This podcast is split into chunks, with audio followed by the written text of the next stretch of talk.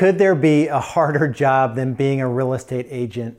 Long hours, not a lot of respect from our clients, not really paid all that much money. It's super frustrating. In today's video, I want to really just be honest about the realities of being a real estate agent and how to overcome those frustrations. You know, like I said, being a real estate agent is really, really hard. I remember back to my early days where I was heavy in production and I was working with buyers and sellers and it wasn't quite coming together. You know, the, the amount of time I put into the business wasn't reaping, you know, tremendous financial rewards. And I was stressed out all the time in my real estate business. I remember a conversation I had with a difficult client. And at this point, my skin was pretty thick. Uh, I was in my car with Julie, my wife, next to me, and I put it on speakerphone to let her hear this client just go off on me and just how I handled the conversation and how I didn't let it get to me. And at the same time, those conversations are really hard to have. And I just remember smiling at Julie while I was talking to the client, and it was a, a fond memory that I don't miss those days at all. You know, if you're at the point in your journey where you're struggling to make the time worth the money and the stress is like just crazy, we have a time freedom challenge I'm going to tell you about if you hang around for, for the rest of the video. And I want you to like the video if you like the video. I want you to subscribe to the channel and I want you to turn notifications on so you're the first to know about future videos and comment in the comment section so I can keep you know, putting out videos that are relevant to where you are in your business growth journey. You know, just because every other real estate agent and every team leader you know is running around with their heads cut off like a chicken, right? It doesn't mean that you have to take that same approach in your business.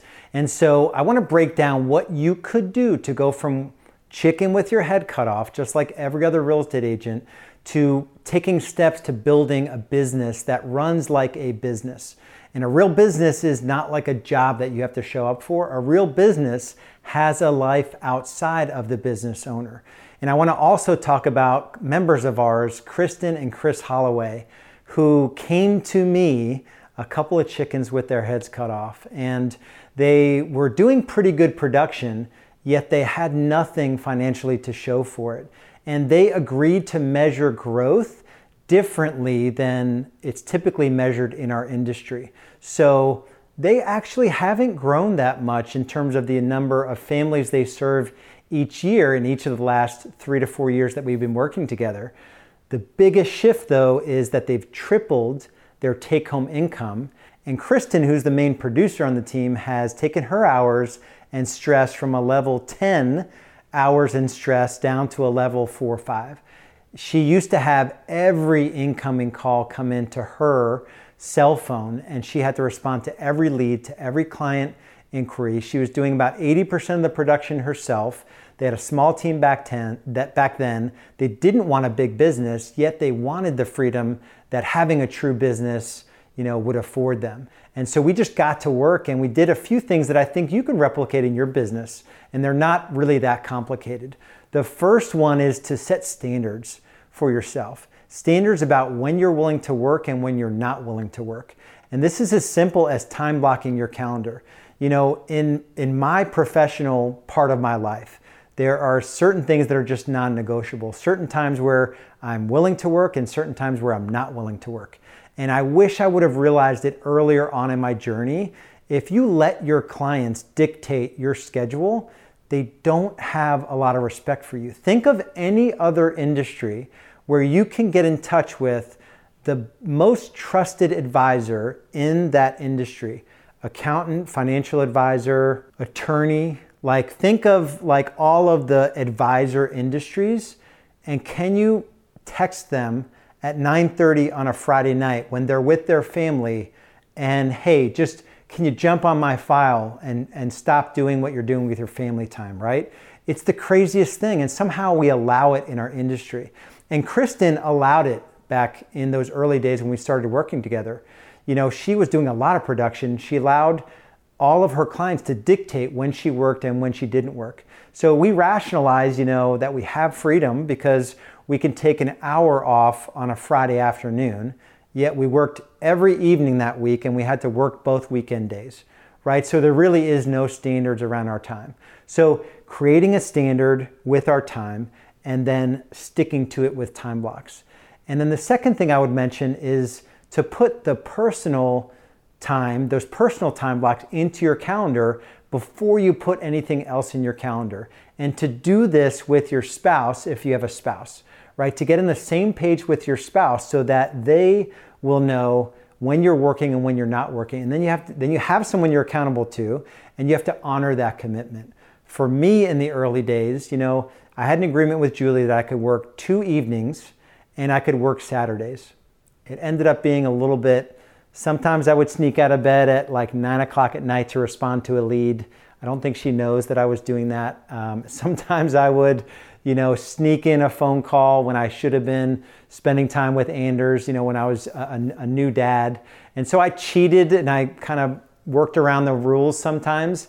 I did it though because I had an eye toward building a business. And Julie didn't know what to think in those early days. And our members typically come to us, like Chris and Kristen, where they're working like all the time and there's no division of personal life and professional life. So, setting standards and then putting the things that matter most to you in your calendar, blocking off time. To this day, I still have time blocked off in my calendar family fun nights on Fridays, date night on Saturday, church and quiet time on Sunday. You know, breakfast with the kids on Saturday morning. My Fridays are blocked off the whole day as a clarity day where I'm not going to work. Thursdays are content days, you know, and my morning startup, I, I try not to start work until 10 o'clock on Monday, Wednesday, and Thursday. And Tuesday is still my real estate team day. Everything is in my calendar. You know, 4 to 5 p.m on every day is when I wind down. I do all the emails. I make sure that anything that has to get touched is going to be touched. 5 to 10 p.m., I'm doing my workouts, I'm eating dinner, I'm spending time with my kids, and I'm spending time with my spouse. So I've just made those commitments and I'm sticking to those commitments. So that's what I would say is, is the second thing. The last thing, and you've heard it said here before if you followed anything that I do, is that you must eliminate low dollar productive activities both in your business and in your personal life. You know, one of the first things we have new members do when they come into our world is a 14 day time study. Not because a time study has anything to do with fun, it might be one of the most challenging things we ever put you through. It allows you to face the reality of where you're spending your time.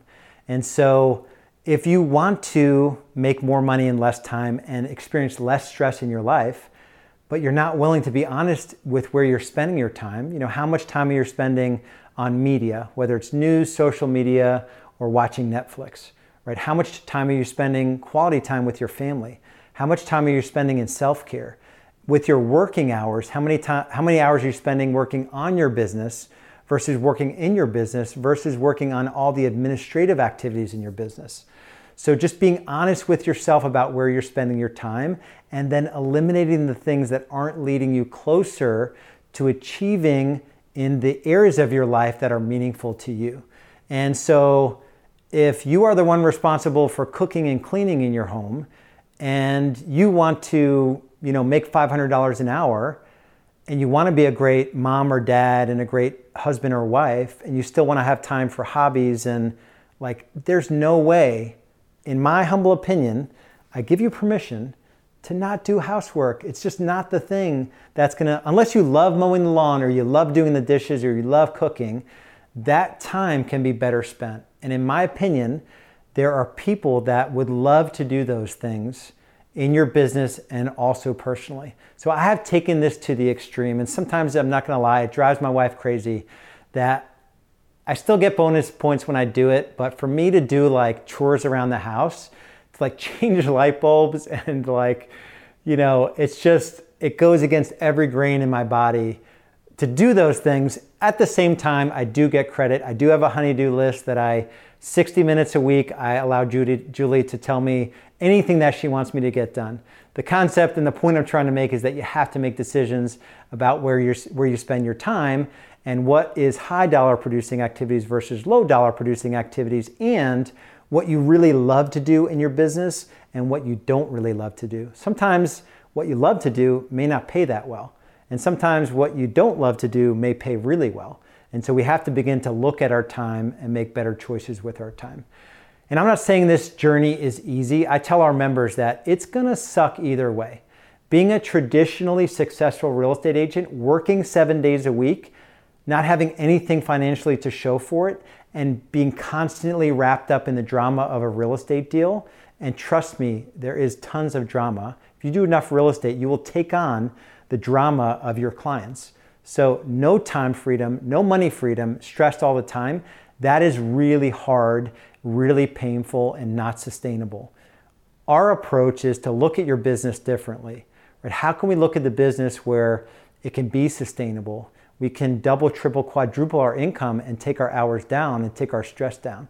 It just takes a different approach. If you're at the point in your journey where you know you need a different approach, you know that this is possible, you're inspired by what I'm telling you, and you just want to take another step with us, the next step, go to thetimefreedomchallenge.com. We get to spend 21 days together where I'm going to train you, coach you, push you, answer your questions, and I'm just going to show you a different way about going going about your real estate business. Go to thetimefreedomchallenge.com or click on the link below. As with all the videos I create, please hit, hit the like button, subscribe to the channel, turn on your notifications so you're the first to know about a new video, and leave comments so we can have a dialogue. We can push each other, challenge each other, and maybe I can bring content that's relevant to you and where you are in your journey. And I love bringing this content to you. I love and I'm passionate about helping you look at your business differently. And freedom is possible. Business freedom is possible through real estate. We'll see you on the next video.